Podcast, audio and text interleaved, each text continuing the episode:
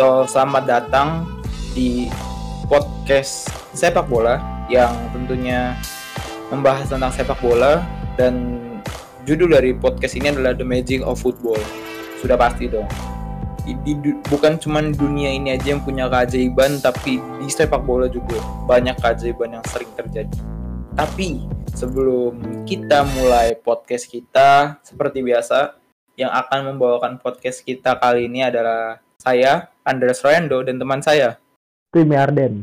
yang pastinya akan membahas dan menampilkan sebuah persepsi-persepsi tentang sepak bola dan itu pasti persepsi dari kita sendiri dan opini kita sendiri yang menurut kita apakah ada yang aneh atau apa gitu. Nah, tapi eh, sebelum kita masuk ke topik utamanya kita akan melihat apa aja sih topik-topik yang dibahas di episode ke-12 ini. Dan ini adalah beberapa poin review yang pertama.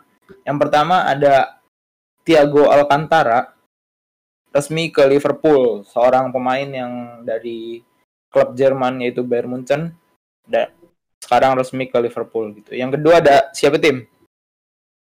Gareth Bale resmi kembali ke Tottenham Hotspur walaupun dengan pinjaman. Eh sorry sorry itu sebenarnya yang ketiga, tapi yang kedua ada Luis Suarez resmi gabung Atletico Madrid. Nah, itu dia. Dan yang ke di poin keempat ini akan ada kita akan mereview sebuah tim yang ada di Liga Inggris yaitu Tottenham Hotspur di musim 20 per 21. Dan yang terakhir ada apa tim? Momen-momen sepak bola Eropa atau dunia selama satu dekade terakhir. Oke, itu adalah lima poin yang akan kita bahas di episode ke-12 kali ini. Jadi buat teman-teman nih yang buat kita semua yang mungkin suntuk di rumah karena kita sudah akan menyambut akhir pekan gitu kan dan nggak tahu harus ngapain buat kalian yang sangat suka sepak bola kalian bisa mendengarkan podcast ini dan mungkin bisa menjadikan sebuah informasi tambahan atau memberikan sebuah penyegaran-penyegaran akan akan sepak bola yang menghadirkan dari opini-opini kita gitu. Oke.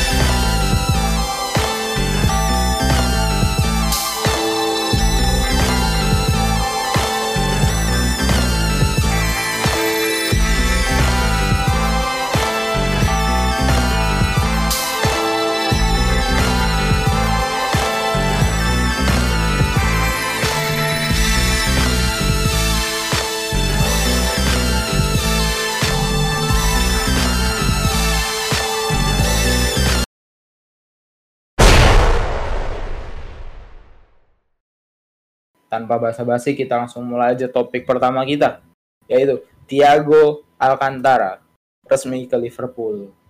Gimana nih tim? Thiago Alcantara. Ya, setelah menjalani tujuh musim yang yang dibilang cukup baik bersama Bayern Munchen, ya Thiago akhirnya berlabuh ke Liverpool dengan mahar 30 juta euro. Ya, kalau dari gua sih hadirnya Thiago mungkin membuat stabilitas lini tengah Liverpool akan lebih baik gitu karena Liverpool juga sebenarnya butuh gelandang-gelandang kreatif gitu. Soalnya kan kebanyakan Liverpool isi diisi sama gelandang yang tipe yang apa tuh yang pivot gitu sama yang box to box gitu tipikalnya. Ya di Thiago sih intinya bisa membuat supply bola lini tengah Liverpool lebih baik gitu dan bisa membantu Liverpool setidaknya musim ini meraih minimal satu gelar lah. Dari gua ya itu dulu sih. Oke. Kalau dari tim itu aja, jadi kita langsung dari opini gua gitu kan eh, tentang Thiago Alcantara ke Liverpool gitu. Sebagai salah satu pemain yang menurut gua udah senior di klub gitu kan. Dia kan punya cerita di Bayern Munchen menutup menutup musim dengan hal-hal yang sangat indah gitu. Memberikan sebuah treble ya, treble ya tim, treble Iya, treble winner. Dari itu tuh ada dari liganya eh, BVB terus kedua ada apa tim Bundesliga, dua Bundesliga. Bundesliga ada UCL satunya lagi ada apa DVB DFB Jerman Cup, DFB Iya. Jerman Cup. ya pokoknya Jerman Cup lah gitu. Dia berhasil menutup musim ke di Bayern Munchen itu dengan sangat manis sekali gitu kan. Dan akhirnya dia resmi ke Liverpool gitu. Menurut gua akan sangat bagus aja karena dia mungkin menurut gua udah senior gitu kan. Udah punya pengalaman-pengalaman luar biasa gitu. Karena di Bayern Munchen sendiri sudah dilatih sama seorang pelatih Hansi Flick yang tadi malam berhasil memenangkan sebagai coach of the year gitu kan. Menurut gue uh, setelah bermain sama coach of the year di, di, diberikan sebuah ilmu-ilmu gitu dan akhirnya sekarang resmi pindah ke Liverpool yang di mana itu akan dilatih oleh Jurgen Klopp menurut gue akan menjadi sebuah referensi baru aja sih cara bermain nanti Tiago, Alcantara ke depannya gitu. Tapi yang pasti uh, dia sebagai gelandang yang luar biasa tidak mungkin akan apa ya? Tidak mungkin tidak mungkin akan jatuh lah gitu. Tinggal kita hanya melihat gimana konsistennya Thiago Alcantara ini di Liga Inggris gitu bersama Jurgen Klopp. Gitu tim. Itu kalau dari gue sih. Uh, ada satu lagi nih. Gue kan baca berita juga Thiago Alcantara tuh salah satu pemain yang baru hadir gitu kan. Dan sempat sudah mencetak rekor uh, di mana di game pertamanya itu di 40 menit bagian kedua dia sudah menciptakan rekor tentang passing terbanyak gitu di klubnya ini adalah salah satu kelas dari Thiago Alcantara. Tapi di sini hmm, Thiago Alcantara sangat disayangkan masih harus tidak bisa bermain gitu karena Thiago Alcantara sendiri di karantina karena terpapar virus corona gitu. Gitu. Jadi ya mungkin uh, kita hanya bisa berdoa gitu agar Thiago Alcantara bisa kembali bermain dan ya udah itu aja mungkin. Gitu tim kalau dari gua. Ya next aja langsung kali ya. Oke bentar bentar. Karena tadi kita sudah masuk ke topik di mana Liga Inggris berjalan gitu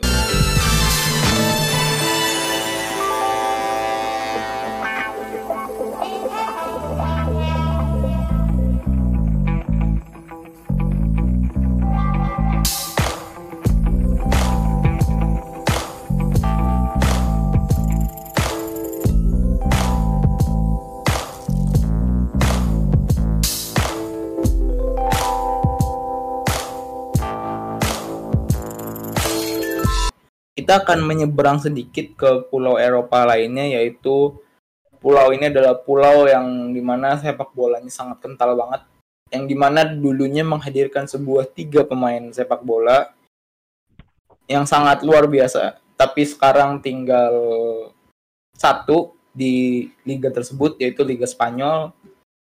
Dan yang akan kita bahas ini adalah satu salah satu klub kesayangan Timi yaitu Barcelona yang di mana salah satu pemainnya harus mengakhiri, mengakhiri musimnya karena dia tidak di musim depan itu dia tidak dipakai, tidak dimasukkan oleh sang pelatih gitu. Yaitu Luis Suarez yang akhirnya tadinya rencananya itu sudah mau masuk ke Juventus, cuman sangat disayangkan itu hanyalah sebuah angin-angin besar yang tidak akan terjadi dan akhirnya dia masuk ke tim yang memiliki saudara kandung tapi dia lebih memilih ke saudara satu daerahnya lah yaitu Atletico di Madrid gitu. Kita langsung mendengar aja dari pendapat Timi gimana nih tim? Ya. Luis Suarez ya. Setelah enam musim menjalani menjalani karir yang yang not bad lah bersama Barcelona ya. Ya Suarez sendiri sih kalau gue transfernya ini sih apa tuh kontraknya diputus harus jadi free transfer. Ini sih yang gue sayangin sebenarnya pindahannya Suarez. Tapi ya positifnya sih kalau dari gue kalau Suarez pindah tuh ya seenggaknya bisa ngasih buat Griezmann tuh. Jadi Griezmann bisa main di posisi murninya. Dan dan gue rasa sih hadirnya Luis Suarez ke Atletico Madrid itu juga bisa membuat Atletico Madrid bisa lebih bersaing lagi di La Liga dibandingkan musim-musim yang kemarin. Tapi satu satu dari gua sih pindahan Suarez ini mengingatkan gua sama David Villa pas pindah ke Atletico Madrid 2013 kemarin yang bisa membawa Atletico juara liga dan membawa Atletico ke final Champions League sih. Itu aja sih dari gua. Oh, iya iya iya. iya. Oke, mungkin dari dari lo itu aja gitu. Tapi tapi gini tim, uh, apa ya yang gue mau tanyakan itu sebenarnya Suarez tuh kalau misalkan Suarez nggak pindah gitu kan, mungkin yang lo bilang kan benar gitu, uh, di mana Kuman ini akan memaksimalkan striker Prancis berdarah Prancis itu. Uh, tapi sebenarnya kalau misalkan Luis Suarez masih ada di situ, sebenarnya bisa nggak sih Suarez masih uh, menjadi mungkin dibilangin jadi pelapis lah gitu. Ya bisa kalau Suarez gak pindah sih kalau dia jadi pelapis sih dia siap bersedia aja pas itu dia siap siap sedia aja. Tapi ya sebenarnya kepindahan Suarez juga gue sayangkan sih. Ya seenggaknya setahun lagi lah bertahan bersama Barca gitu tapi ya udahlah namanya udah kejadian ya gimana. Oke, oke. Mungkin uh, itu dari dari Timmy dari kacamata seorang fans dari klub itunya sendiri. Dan kalau menurut gue gini uh, apa ya? Kalau Luis Suarez sendiri sebenarnya gue lebih gua mengagumi Luis Suarez gitu sebagai seorang striker. Dia kan sebenarnya striker murni ya? Iya.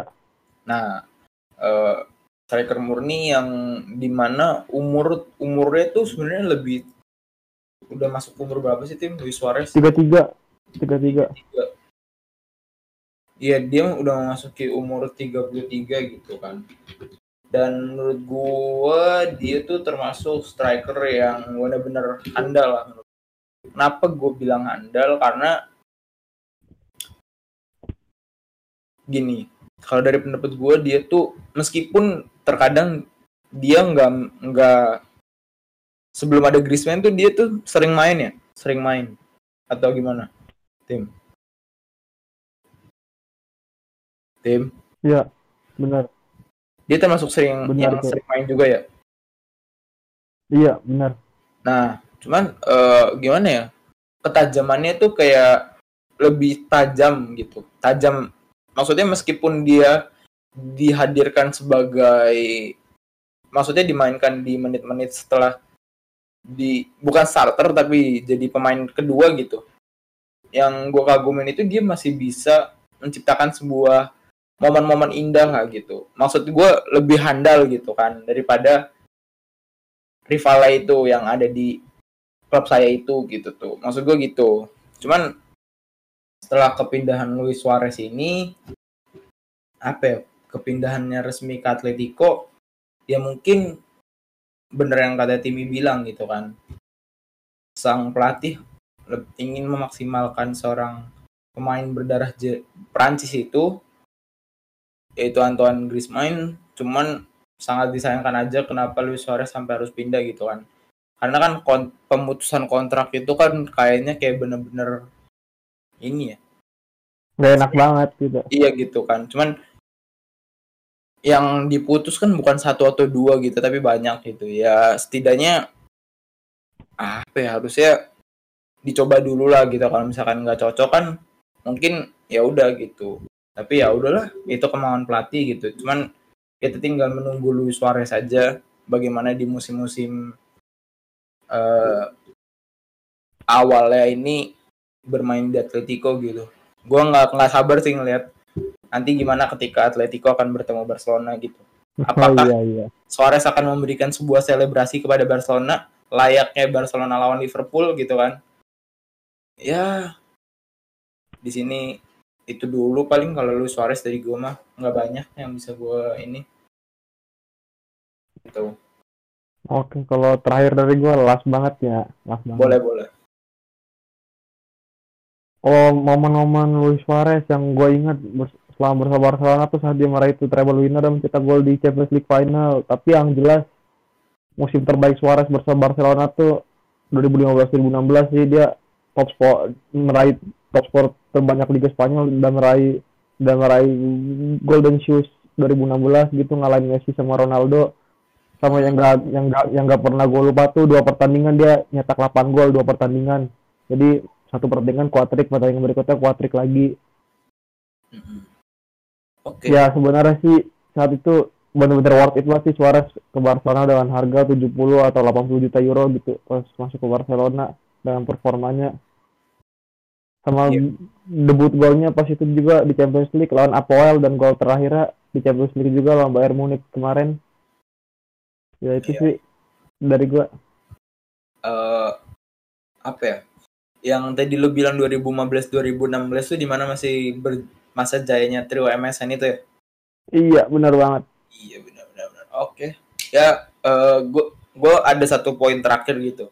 Tapi gue pengennya nanya ke lu sih. Eh, iya sebagai yang lu bilang kan sebenarnya Luis Suarez juga pemain termasuk yang luar biasa gitu selama permainannya di Barcelona gitu kan. Menurut lu ini enggak sih sangat disayangkan aja enggak sih? Karena dia datang dengan harga tu- mahar 70 juta tapi dijual dengan harga 1,5 menurut lu harusnya berapa harga yang cocok gitu untuk Luis Suarez? Kalau- dari performanya yang udah mulai turun-turun gitu sih ya setidaknya 25 juta euro lah setidaknya 25 Setidaknya. juta sama 35 gitu Terus juga kan performanya sejak ditinggal Luis Enrique kan turun turun turun apalagi di Champions League gitu turun Iya. turun turun Ya sih. Tapi eh, lu kecewa nggak dengan dengan mahar 1,5 juta doang kalau nggak salah ke Atletico? ya lebih sih menyayangkan sih sayang banget gitu belum lagi juga kontraknya harus tuh diputus tuh juga kontraknya Oke. Oke deh kalau kayak gitu. Udah kak, udah tim. Udah. Ya udah ini mungkin di topik kedua ini cukup menyedihkan gitu. Cukup sedih karena salah satu pemain yang bisa dibilang mempunyai masa masa yang indah bersama Barcelona, eh, di mana harus transfer apa kontraknya diputus dan akhirnya dia pindah ke ke klub barunya. Tapi di topik kedua ini menyedihkan lah gitu. Tapi kita akan masuk ke topik ketiga yang di mana seorang pemain yang masih bedanya kalau Luis Suarez ini kan karena dia tidak dipakai oleh sang arsitek gitu, ya kan? Akhirnya dia Iya. memutuskan untuk pindah. Nah bedanya kalau di topik yang ketiga ini di mana dia kadang dimasukin kadang enggak tapi namanya itu cuma dimasukin gitu bukan sebagai jadi pilihan untuk bermain gitu dan akhirnya karena setelah kelamaan untuk menjadi penghangat bangku cadangan sama seperti temannya yang kemarin di episode 11 akhirnya dia resmi memutuskan pulang ke rumahnya meskipun itu cuman pinjaman gitu yaitu seorang sayap kanan Gareth Bale yang dari Real Madrid resmi pulang ke Tottenham gitu. Kalau mungkin dari gua dulu kali ya tim ya. iya dari lah Eh Gareth Bale kembali ke rumahnya meskipun eh, dengan status pinjaman gitu. Menurut gua kayaknya di sini akan ada cerita manis lagi di mana sang anak yang hilang, anak yang pergi gitu, mencari sebuah tantangan yang baru dan akhirnya kembali ke rumahnya meskipun tadi ya meskipun ini cuma sebuah pinjaman gitu. Cuman eh, di mana kayaknya gue berharapnya Tottenham akan pada akhirnya memberikan permanen sih kepada Gareth Bale ini ke Tottenham Hotspur gitu. Karena kita masih belum tahu nih karena Gareth Bale datang dengan cedera gitu kan. Dia cuman masih cuman sebagai simbol kembalinya dan apa ya? Kedua eh, dia akan memberikan permainan-permainan yang lebih apik lagi gitu karena setelah masuk ke Tottenham Hotspur ini dia akan kembali bertemu dengan Jose Mourinho gitu kan. Yang di mana mungkin bisa jadi pelengkap menjadikan Tottenham Hotspur bisa bangkit lagi gitu. Dan yang ketiga gue sangat bahagia sih ketika Gareth Bale bisa ke Tottenham Hotspur lagi yang di mana dia akan menunjukkan persaingan yang tinggi lagi untuk mendapatkan sebuah waktu bermain gitu. Daripada hanya penghangat bangku cadangan gitu kan gitu sih kalau menurut gue dari gue itu dulu. Kalau dari lu tim? Oh iya, gua ada pertanyaan dulu nih. kenapa tuh? Kepergian Gareth Bale tuh yang mengun- yang menguntungkan posisi di Real Madrid tuh Marco Asensio apa? Oh, oh, Rodrigo Goes menurut lu? Kalau dari kepergian Gareth Bale ini. Menguntungkannya untuk Rodrigo Goes apa Marco Asensio? Mungkin kalau menurut gue lebih buat menguntungkan sayap kanan? Rodrigo sih Rodrigo. Karena Rodrigo tuh bisa bermain di sayap kanan. Kalau menurut gue karena seorang Asensio tuh mainnya lebih di sayap kiri sih. Kalau nggak di sayap kiri di gelandang serang gitu. Gitu sih kalau menurut gue karena Ro- Rodrigo kan bisa main di kanan kiri ya. Dan biasanya tuh Asensio tuh kalau nggak main di bagian sayap kiri mainnya di gelandang gitu sih. Itu kalau menurut gue tim lebih menguntungkan kepada Rodrigo gitu. Cuman sebenarnya nggak bisa dibilang kalau lu kan lebih menjurus kayak lebih menguntungkan gitu. Tapi sebenarnya nggak nggak menguntungkan banget karena di sana masih ada sebenarnya masih ada Lucas Vazquez, masih ada siapa lagi ya? Ya mungkin Vinicius juga bisa kan karena pas itu pernah dia dimainin sebagai sayap kanan yang di mana sayap kirinya tuh Eden Hazard gitu. Gitu sih. Nggak bisa dibilang menguntungkan mungkin lebih mengisi lah, mengisi sayap kanan gitu gitu tim kalau menurut gua. Oke. Oh iya, satu lagi Andre, satu lagi. kenapa tuh? Momen-momen apa yang yang nggak pernah lu lupa dari Gareth Bale sama gol gol favoritnya Gareth Bale tuh apa pas di Real Madrid? kalau di sebenarnya kalau momen terbaik itu ada dua sih.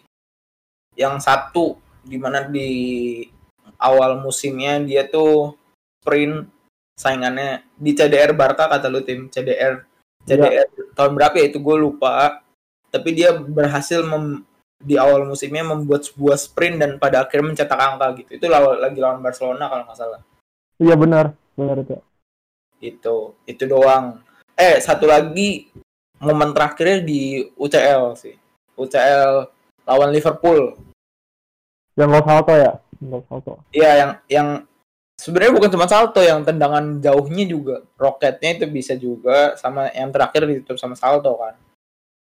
Atau oh itu salto dulu ding baru yang dari tendangan jauh itu gitu. Itu sih yang menurut gua itulah harusnya dihargain gitu. Cuman ya udah gitu aja tim kalau dari gua. Dari Oke. jawab dari apa yang lu tanyakan gitu.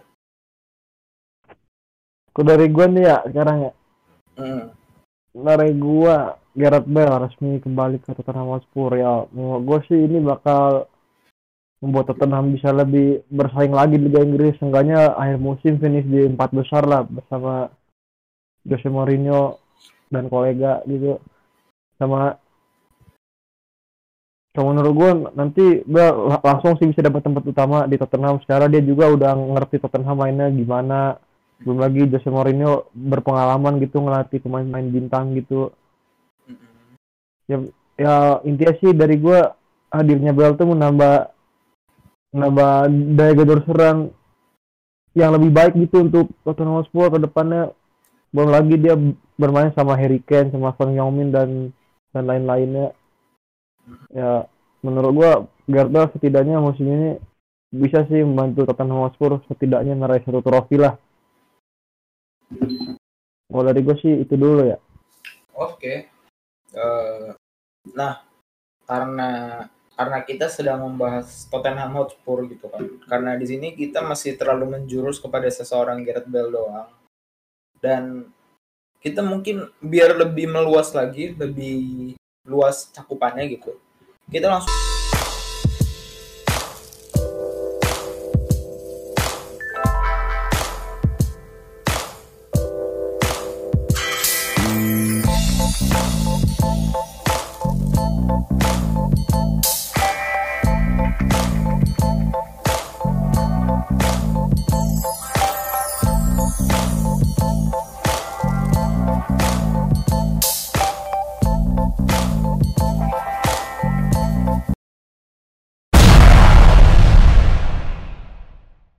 masuk ke topik empat sekalian juga karena topik ini mungkin sangat bukan bukan mungkin ini emang sangat berkaitan gitu ya di mana kita akan mereview uh, sebuah klub yaitu klub Tottenham Hotspur yang di mana di musim 20 per 21 gitu.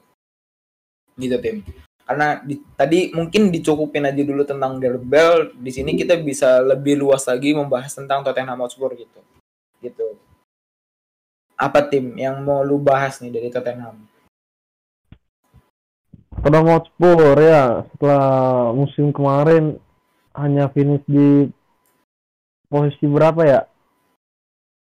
Musim kemarin? Ya tujuh ya. Peringkat tujuh apa peringkat delapan gitu kalau nggak salah. Kalau nggak salah itu deh segitu deh. Segitu kayaknya tuh. Berapa? Bentar bentar. Gue cari dulu nih ya. Eh Tottenham Hotspur di sini gak kelihatan sih klasemen keberapa. Nggak tahu kayaknya kemarin tuh di antara bawah aja di antara 7 sampai 8 gitu sih. Bentar ini oh di sini ada nih di sini bisa ding. Ternyata dia berhenti di peringkat ke-6 ke-6 oh iya. Ke-6 gitu kenapa Tik? oh kalau dari Hotspur yang mau gue bahas sih sebenarnya sih yang ya setelah musim kemarin ya finish 6 ya Hotspur layak gitu uh, berkompetisi di, di Eropa League musim ini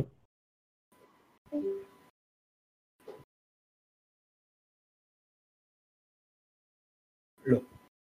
Oke, oke, bentar, bentar, bentar. Nah, ini dia. Tim. Nah, musim ini ya Tottenham Hotspur melakukan transfer-transfer yang yang luar biasa gitu ya. Ya tidak ingin dengan tidak ingin kalah dengan tim-tim lainnya gitu yang melakukan transfer besar-besaran. Kok dan sekarang juga Tottenham ditukang Jose Mourinho ya sekarang Tottenham juga memiliki banyak pemain bintang gitu pemain bintang dan Jose Mourinho juga kenyang pengalaman menangani pemain-pemain berkelas gitu. Ya kalau dari Tottenham Tottenham Hotspur sendiri sih musim ini nanti bisa lah finish empat besar dan dan berkompetisi lagi di Champions League. Dari gue sih baru itu dulu sih. Oke gitu. Mungkin kalau dari lu segitu aja kalau dari gua sebenarnya nggak beda-beda jauh dari pendapat Timi gitu karena Jose Mourinho dulu uh, benar-benar apa ya dia melatih Inter Milan gitu kan dan dia berhasil merengkuh treble ya sama Inter Milan. Iya. Nah terus itu juga sempat memberikan sebuah penghargaan juga kepada Madrid gitu kan yang di mana termasuk klub yang luar biasa juga dan sekarang dia di sini hadir sebagai pelatih dari Tottenham Hotspur gitu kan. Yang di mana sebenarnya catatan pemainnya tuh nggak nggak jelek-jelek aman, nggak bagus-bagus aman gitu, sedang lah gitu. Cuman menurut gua apa ya, akankah Mourinho bisa berhasil membawa Tottenham merengkuh sebuah piala? Kayaknya menurut gua bisa deh, karena gini deh, karena gini tim. Satu, hmm. Tottenham punya kiper yang luar biasa dari dulunya dari Manchester City gitu kan. Dan meskipun pelapisnya seorang kiper yang luar biasa, tapi kiper utamanya juga menurut gue luar biasa sih. Hugo Lloris gitu kan. Jadi uh, ya nggak bisa dibilang jelek-jelek aman, nggak bisa sedang-sedang uh, bagus-bagus amat gitu. Cuman cuman ini kita gimana ngelihat strategi Mourinho aja sih gitu. Terus gimana uh, di sini ada Dele Ali, ada Harry Kane, Gareth Bale gitu kan. Apalagi ada pemain baru yang baru hadir di Tottenham Hotspur setelah peresmiannya ya, yaitu Sergio Reguilon gitu kan. Hmm. Di mana back yang muda masih cemerlang gitu dengan ke kekreatifannya gitu kan luar biasa sih menurut gua. Kalau menurut gua kayaknya dia Tottenham Hotspur tuh uh, bisa sih kayaknya bersaing gitu bersaing di di Liga Primer gitu kan dan Tottenham Hotspur salah satu tim yang masuk ke UEL ya UEL Iya, well. Nah, kayaknya mungkin Tottenham bisa deh jadi salah satu juara dari UEL. Cuman cuman taktik Mourinho ini yang harus kita ini sih yang harus kita per, apa yang harus kita lihat gitu. Di mana terakhir-terakhir ini kan dia berhasil memenangkan eh, liga-liga uh, sih. Cuman ya nggak seberapa lah cuman Piala Liga lawan Chelsea lawan Piala Liga Inggris Piala Liga apa ini ya? Gue lupa namanya yang Karabau itu kan? Karabau ya, ya? ya Karabau dia berhasil mengalahkan Chelsea gitu dengan 5-4 gitu kan. Ya menurut gua uh, kayaknya bisa deh. Masa depannya dari Tottenham ini cerah lah sedikit gitu. Gitu kalau menurut gua. Karena karena dari Guilon ada Dele Ali gitu kan Harry Kane. Ya cuman gimana ya? Masih belum terlalu percaya sih gue sama apa yang akan terjadi gitu. Apalagi nanti tanggal 4 itu dia akan bertemu dengan Manchester United gitu apa yang bakal terjadi antara Tottenham dan MU gitu gitu dulu kalau dari gue sih tim oke oke gue ada pertanyaan lagi menurut lu siapa top scorer Tottenham Hotspur musim ini menjadi top skor di Tottenham musim ini. Top scorer dari Tottenham ya? Iya menurut lo di musim ini nanti. Bentar, kayaknya Tottenham akan punya masih ada ini sih, masih ada Harry Kane gitu kan. Harry Kane, Gareth. Kalau menurut gua Harry Kane sih yang akan jadi Harry Kane. top scorer musim ini. Ya, top skornya Harry Kane, mungkin yang top asisnya antara Gareth Bale atau Dele Ali itu sih kalau menurut gue oke kalau dari lu itu ya iya kalau dari lu kalau gue top skor Son Heung-min sih secara Son Heung-min juga pemain ini benar-benar luar biasa banget musim kemarin juga meraih gelar gelar gol terbaik sepanjang musim Liga Inggris 2019-2020 gitu. Siapa tuh? Son Heung-min, Son Heung-min. Oh, Son Heung-min. Oke. Okay. Hmm. Terus dan musim, dan musim ini juga menurut gue dia bisa lebih baik lah bisa lah jadi top scorer di Tottenham Hotspur musim ini kalau menurut gue top asisnya sih Dele Ali Dele Ali gondang kreatifnya Tottenham yang satu ini oke okay. wow wow wow mengejutkan ya nah karena kayaknya sebelum kita sudahi topik Tottenham ini kalau season kita nge-review sebuah klub tuh pasti harus kita tutup dengan formasi deh. Menurut lu formasinya akan akan kayak gimana? Empat dua tiga satu. Empat dua tiga satu. Siapa aja tuh? Hugo Loris. Abis itu Hugo Loris. Sergio Sergio Reguilon. Terus siapa lagi tuh namanya? Reguilon. Reguilon oh, oh, Vertonghen back tengah. Vertonghen sama siapa tuh? Alderweireld, Toby Toby. Iya, Alderweireld. Abis itu back kanannya apa tuh kalian eh bukan Trippier Davina Trippier siapa tuh bek kanannya Aurier Aurier Aurier ya Aurier duanya oh. itu Wings apa tuh He Harry Wings Harry Wings. Eric Dyer gelandang nggak sih Eric Dyer? Eric Dyer masih ada di sini. Gelandang bukan sih? Iya gelandang. Iya Eric Dyer Harry Wings. Atau enggak Lo Celso kalau enggak Wings Lo Celso oh Lo Celso itu uh, tiganya itu Son Heung-min, Dele Ali, Gareth Bale, habis itu depannya Harry Kane. Oh, berarti lu lebih mengandalkan ini ya. Oh, berarti si Son Heung-min sama Dele Ali eh sama Gareth Bale tuh lebih jadi left mid kiri sama kanan. Left midfielder sama right midfielder gitu. Iya. Oke. Oke, oke. Kalau dari gua kayaknya hmm, kiper pasti Loris lah Loris karena masih muda juga dan dia udah tua Loris mah udah tua juga ya oh iya 33 ya iya cuman oh iya sama sama Johart ya sama-sama 33 cuman ya deh kayaknya Loris kalau menurut gue Loris terus sebagai kiper Reguilon di kiri terus tengahnya tuh bisa Alderweireld sama sama siapa ya tengahnya tadi tuh lu bilang Vertonghen. Vertonghen ya Vertonghen juga termasuk ini sih yang bagus gitu kanannya Aurier gitu kan.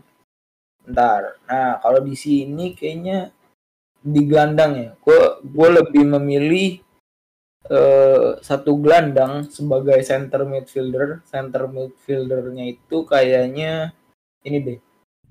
Hmm, bentar. Eh, Steve Bergwijn ya.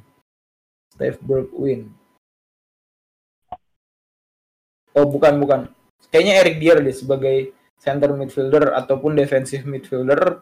Gue akan pakai dua attacking midfielder yaitu di mana ada Dele Ali sama Dele Ali sama Lo Celso ya? bukan bukan. Kalau menurut gue Dele Ali sama Lucas Moura kayaknya. Karena baru sayap kanannya gue pegang si Gareth Bale depannya Harry Kane kirinya Song Hyun Min. Gitu sih kalau menurut gue gitu kalau menurut gue tim. Itu dari Mantap. persepsi gue gitu oke deh kayaknya sudah kita cukupi topik dari dari Gareth Bale ke Tottenham ini dan sekarang kita akan memasuki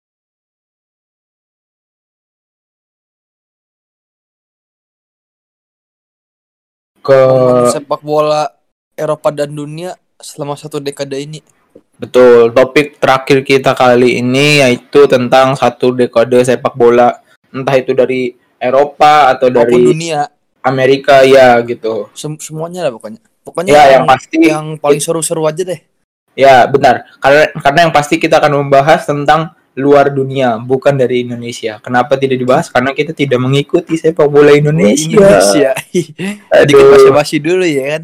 Ya, karena karena apa? ya, Mungkin kalau sepak bola Indonesia kayak bukan kalau kalau kalau gue mah emang karena kurang menarik aja buat gue jadi ya udah gitu. Hmm. Dan makanya gue ya udahlah yang luar-luar aja, yang asik-asik aja Iya, gitu. Oke di tim satu dekade berarti dari Duh, ini dari ini dari 2010 2009 sampai- 2010 sampai 2019 2020. betul. Tuh. Gimana tim? Mungkin ya. mungkin eh, dari lu setiap satu musim satu aja kali satu atau dua gitu. Iya, pokoknya yang momen-momen yang ini deh, eh, yang yang seru-seru menurut kita aja deh. Yang Iya. seru-seru aja. Oke. Oke, langsung mulai ini ya. Iya. Dari 2009 2010 itu ini luar biasa sih Inter Milan. Luar biasa dan menurut gua ini Mm-mm. momen terbaik Mourinho selama karirnya di semua tim yang dia latih. Ini menurut Itu tahun berapa tuh? 2009 2010. Oh, ya. Inter Milan bukan? Iya Inter Milan luar biasa ini Mourinho. Ini Oke. membawa Inter Milan treble winner pertama kali dalam sejarah klub dan dan hingga saat ini satu-satunya tim Italia yang masih statusnya me- pernah menang treble winner. Luar biasa sih di final Madrid 2010 dan itu juga menjadi kado manisnya Mourinho sebelum berpisah bersama Inter Milan. Yang gue ingat momennya sih Mourinho setelah itu menangis sih, menangis saat itu juga Mm-mm. saat sudah bermain di pertandingan terakhirnya bersama Nerazzurri gitu. Oke. Ya dengan skuad mewah gitu seperti Wesley Snyder, Javier Zanetti, Samuel Eto'o, Diego Milito, Walter Samuel, Julio Cesar. Luar biasa sih. Tapi menurut gua di musim itu dua ada dua pemain terbaik sih menurut gua Julio Cesar sama Milito sih. Gua sebut Milito kenapa Milito nih bener-bener ganas banget di musim itu. Chelsea, Barcelona dan segala macam dia habisin semua saat itu juga dan Bayern Munchen yang terakhir dihabisin semua, dilibas semua pokoknya. Oke. Julio Cesar paling kelas ini sih penampilannya pas leg kedua semifinal Champions League sih pas lawan Barcelona gitu. Bener-bener semua peluang emas tuh digagalin semua. Bentar, Tim. Gue mau tahu dikit. Milito yang dimaksud tuh lu Diego Milito kan dari Iya yang Diego Milito, bener Diego. Ya, oke. Lanjut. Julio Cesar sih paling amazing pas Iya. itu. Luar biasa banget. Tapi pas final juga, pas final juga sama di final Santiago Bernabeu 2010 kemarin. Ya. Ya udah, sekarang kita geser ke Piala Dunia 2010. Ini Piala Dunia paling bersejarah sih. Kenapa tuh? Kenapa paling bersejarah gini? Coba sebelum-sebelumnya Piala Dunia di benua Amerika udah, Ya. Eropa udah, Heeh. eh Asia belum, eh Asia, eh Asia udah, Afrika belum. Afrika pertama kali di pas 2010. Sebelum-sebelumnya nggak ada. Yang Afrika Selatan itu ya, Piala Dunianya. Iya.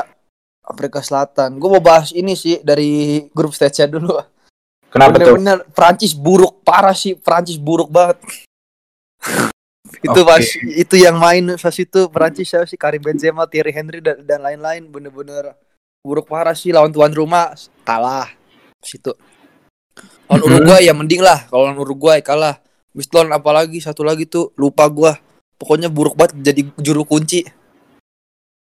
Tuh zaman-zaman itu masih Karim Benzema masih main, masih main. Ya makanya nggak stabil ya. Oh enggak Karim Benzema masih on fire itu, cuma Oh, peran cuma pe- pemainnya aja pada itu ya pada tuh? bisa ya pada kurang beruntung aja sih kalau menurut gua. Oke. Padahal 2006 kemarinnya jadi finalis padahal mah. Sama yang paling epic ini sih, momen yang epic. Ini gue bahas dari grupnya Brazil Portugal dulu nih yang epic nih. Oke. Gini, kalau yang Brazil Port yang buka gue bukan bahas matchnya Brazil Portugal ya. Iya. Ini yang pas Brazil lawan Korea Utara yang Maicon ngegolin dari samping gawang. Bener-bener samping banget gitu. Habis itu Maicon menangis. Gua nggak ngerti itu. Habis golin menangis kenapa gua nggak ngerti banget itu. Tapi epic sih gua akuin. Itu, itu epic banget sih.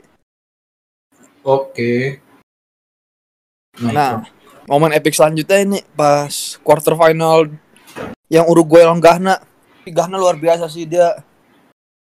Dia jadi tim kuda hitam di Piala Dunia yang bisa sampai quarter final ya bisa menahan imbang Uruguay 0-0 sampai adu penalti. Yang paling dramatis tuh gini. Ghana nyaris ke semifinal cuma digagalin sama Luis Suarez. Pas itu udah sundul kan pemain Ghana dihenin disengajain Suarez. Pas itu kartu merah. Nah nangis lah itu Suarez. Habis itu dapat penalti ditepis sama kiper Uruguay jadinya adu penalti ya menang Uruguay sih tetap 4-2 ya nextnya ke semifinal gitu Oh, oke. luar Oke. biasa sih itu bener-bener matchnya tapi itu momen epic juga yang Suarez ini yang handin yang handball itu Mm-mm. itu luar biasa sih oh iya sekarang bicara juaranya nih Mm-mm. Spanyol sih ini udah pertama kali main di, di Afrika dan yang keluar tuh juara baru pasti juara baru. Spanyol dengan segala dengan generasi emasnya. Luar biasa. Ini seperti Casillas, Sergio Ramos, Puyol gitu. Xavi, Xabi Alonso. Dan yang pasti duet duet menakutkan pada masanya ya Fernando Torres, David Villa. Luar betul. biasa. Bisa ya, pas itu menang lawan Belanda itu dramatis banget pertandingannya. Awal-awal di digempur habis-habisan tuh Spanyol. Untuk Casillas incredible banget sih mainnya Emang. incredible banget ya intinya luar biasa deh dari kota Vicente del Bosque kala itu juga luar biasa Next. ya langsung ganti season aja kali 2010 2011 Boleh. Balon d'Or bersejarah. Ah, bersejarah. Paling bersejarah sih. Bahkan menurut gua nggak bisa kau keulang lagi di beberapa tahun ke depan atau di masa depan lah. Mm. Mau tahu kenapa gini? Ini Balon d'Or 2010 ini finalisnya dari tiga pemain dari klub dari satu klub ya, ya pas itu Lionel Messi, Xavi Hernandez, Andres Iniesta sih luar biasa banget. Dan harus gua akui 2010 tuh tahun terbaik Xavi sih. Dia bermain luar biasa di klub abis itu membawa Spanyol juara dunia. Padahal juga pas itu sebenarnya Xavi Hernandez layak sih. Cuma ya kalah pamor sama Lionel Messi lagi-lagi Lionel Messi. Oh. Tapi di 2010 pertandingan terbaik Lionel Messi menurut gua tuh pas Arsenal sih yang di quarter final Champions League 2010 yang dia kuatrik itu luar biasa sih. Dan gua nggak tahu itu bener apa enggak kuatrik tanpa keluarin keringat. Gua nggak tahu itu bener apa enggak Oke oke oke benar. gitu. Kalau habis itu Iniesta. Ya Iniesta emang pahlawan Piala Dunia 2010 sih. Luar biasa juga emang dia konsistensi emang dari zamannya Frank Rijkaard sampai sampai sampai kala itu juga Makanya sih bisa masuk nominasi Ballon d'Or dan ini luar biasa banget tiga pemain dari satu klub sekaligus. Trio yang ganas pada masanya gitu. Makanya gue bilang nih Ballon d'Or paling bersejarah. Dan gue beruntung pernah lihat lang dan gue beruntung sih jad- jadi saksinya sih. Beruntung juga gue. Oke. Kan nextnya ini sih sekarang nextnya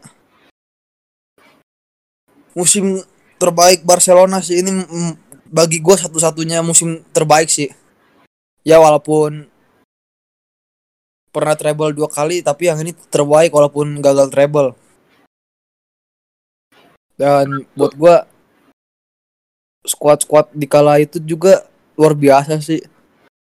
Bisa menampilkan permainan terbaik gitu. Habis itu menangkan La Liga menangkan Champions League cuma sayangnya gagal di Copa del Rey final aja sih. Mm-mm. dan menurut gue pertandingan terbaiknya saat itu pas lawan Real Madrid 2-0 di semifinal Champions League sih yang leg pertama di Bernabeu. Ya mungkin kebanyakan fans Barca bilangnya yang terbaik tuh yang 5-0 di Camp Nou itu lawan Madrid. Tapi kok buat gue yang 2-0 sih. Messi benar-benar menyihir. Benar-benar menyihir lah. Bernabeu banget saat itu. Bu- benar disihir banget sih. Pas di menit 70-an ke atas gitu. Oke oke. Ya. tapi di Champions League final Barca luar biasa sekali tuh. Bener-bener MU diacak-acak ab- dihabisin banget tuh dilibas semua. Mm-mm. dilibas semua. Luar biasa. Kayak luar biasa banget. Dari Barca dan itu jadi Champions League ke untuk keempat kalinya yang diraih Pep Guardiola dan kawan-kawan. Ya langsung next season aja kali. Oke. 2011 2012 ah gue mau bahasnya Real Madrid dulu di sini Real Madrid Tahun berapa nih tim? 2011 2012 2000 berapa? 11 sama 12. 11 2012 Oke. Eh jangan Real Madrid dulu. Gue mau bahas ini. FIFA Pro 2 FIFA Pro 11 2011 yang start, starting line up terbaik selama 2011 yang di gelaran acara FIFA gitu, FIFA Award. Mm. Nih eh 2011 eh enggak belum belum belum. Eh belum.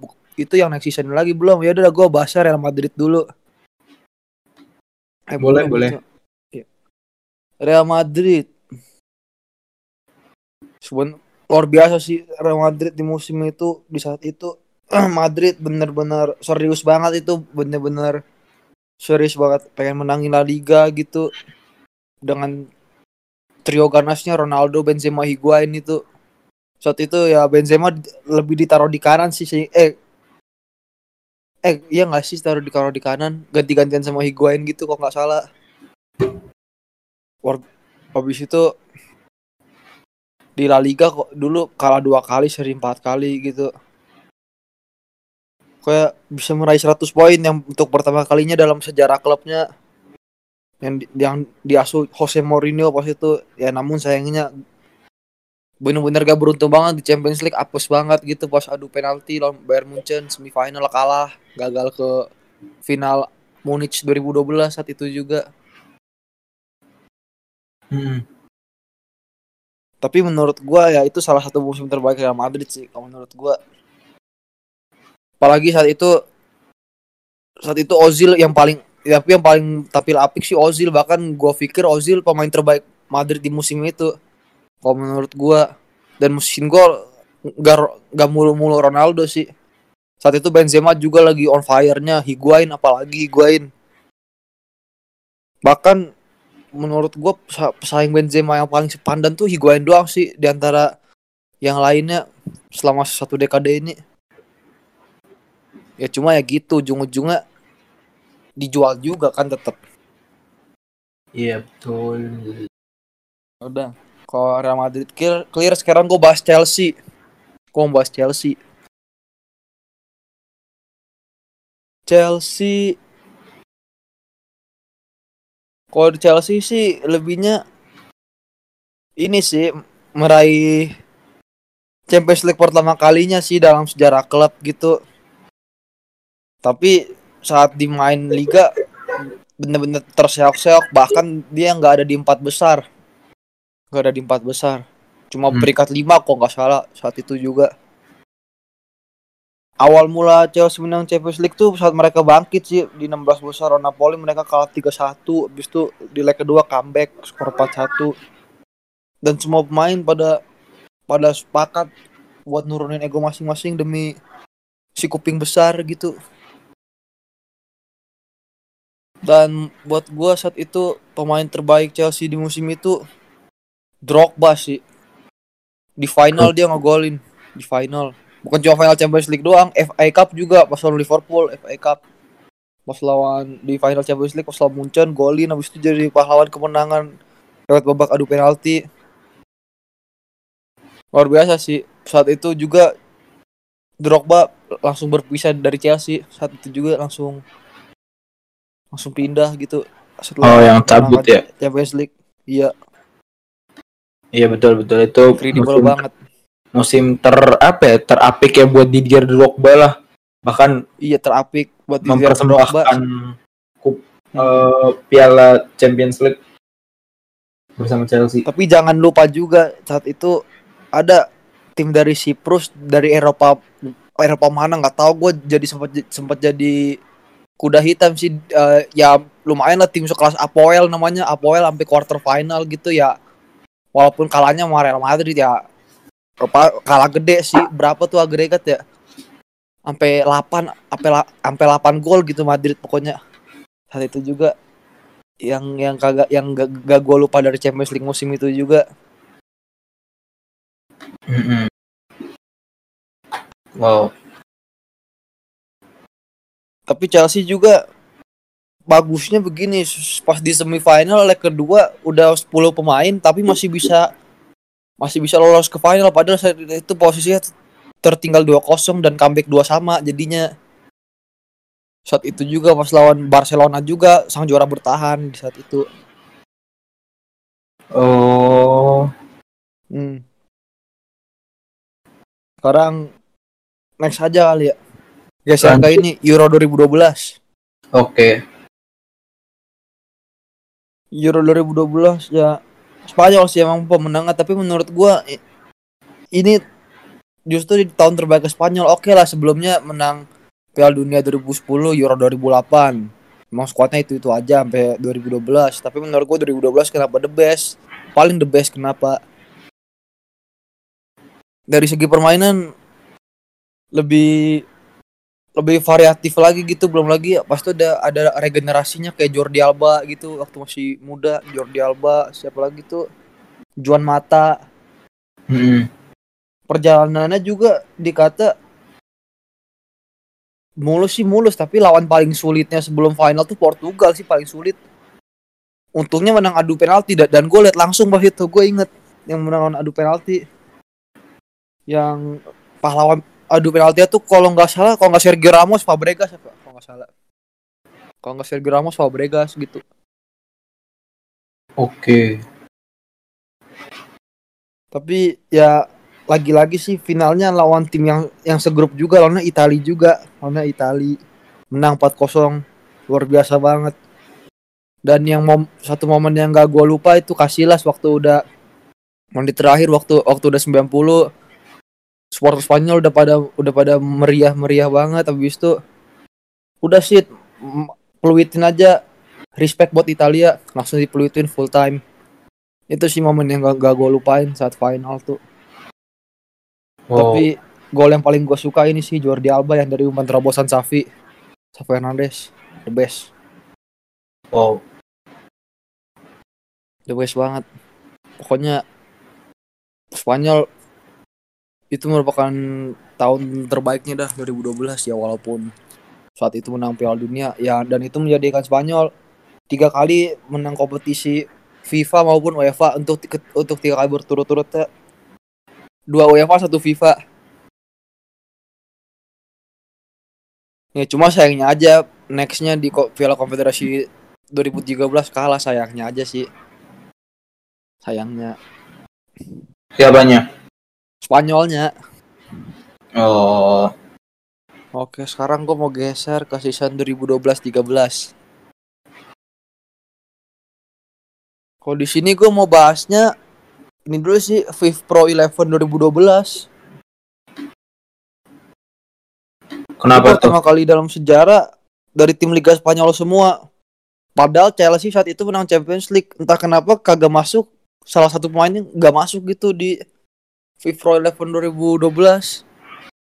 Oh, Satu dekade ini emang La Liga luar biasa sih emang La Liga. Emang satu dekade ini emang menguasai banget. Dia susunan pemainnya sih yang gue inget Casillas, Baik Ramos, Pique, Dani Alves, Marcelo. Terus itu gelandang bus apa itu Sabi Alonso eh iya bener Sabi Alonso Safi Nesta depan Messi Ronaldo Ronaldo Falcao. Emang Falcao waktu itu on fire banget sih 2012 namanya mulai dikenal banget gitu. Radamel Falcao. Soalnya emang baru masuk Atletico Madrid 2012 juga sih yang pas transfer musim dingin. Oh iya. Radamel Falcao iya luar biasa. Yang Messi Ronaldo yang gak usah ditanya lah. Hmm. Oke, sekarang habis bahas FIFA Pro 11, gue bahas ini. Lionel Messi memecahkan rekor Gerd Muller. Jadi pencetak gol terbanyak dalam kalender satu tahun. Tadinya Gerd Muller 85 dipecahkan 85 atau 86 gitu. Dipecahkan Messi jadi 91. Dia 91. Yang gol sembilan- ke 91-nya satu lang Real Valladolid sih di liga. Real Valladolid incredible banget sih gue jadi saksinya saat itu juga yang pertama kali dipecahinnya pas ke 86 kepala ke 86 gitu lawan Real Betis saat itu juga. Iya. 2012 juga jadi tahun terbaik Messi apalagi saat itu juga dia ia meraih Ballon d'Or untuk keempat kali berturut-turut. Dan menjadi tidak mungkin kayaknya Messi pemain satu-satunya sih yang meraih Ballon d'Or empat kali berturut-turut. Lagi-lagi Messi lagi saat itu. Amazing banget sih. Luar biasa emang. luar biasa ya mungkin masa-masa masnya nggak akan ke- mungkin udah redup sih saatnya juga. Sekarang mah udah redup banget sih. Oke. sekarang gua lanjut ke ini. FC Ke mana, Bayern Munchen. Itu yang ini masih yang musim berapa nih? 2012 2013 Oke. FC Bayern. Ya memenangkan treble untuk pertama kalinya dalam sejarah klub gitu ya luar biasa sih. Eh, emang saat awal musim emang Bayern emang niat banget gitu eh, buat tampil apik gitu. Itu juga pas saat itu jadi musim terakhir Jupp Heynckes. Musim terakhirnya. Ya dengan pemain seperti Toni Kroos, Bastian Schweinsteiger, Frank Ribery, Arjen Robben dan masih banyak lagi. Ya, saat itu memenangkan All German Final mengalahkan Dortmund di Wembley Final 2013. Luar biasa sih. Saat itu juga permainan sengit banget. Sengit banget sih. Gue juga jadi saksinya sih saat itu. Yang golnya dicetak, Mario Mandzukic dibalas Ilkay Gundogan sama dimenangkan oleh Arjen Robben di menit terakhir. Dan gue liat Robben bahagia banget sih. Sebelum sebelum sebelumnya ya nangis lah, menangis kalah di final 2010 sama Piala Dunia 2010 juga. Bener-bener saat itu Robben paling bahagia sih gue lihat di antara yang lainnya. Ya emang sih semua pemain bahagia tapi Robben paling menunjukin kok dia gue yang paling bahagia di match ini. Gue paling bahagia. Oke. Incredible banget ya. Cuma sayangnya gagal six tuple sih enam gelar sekaligus.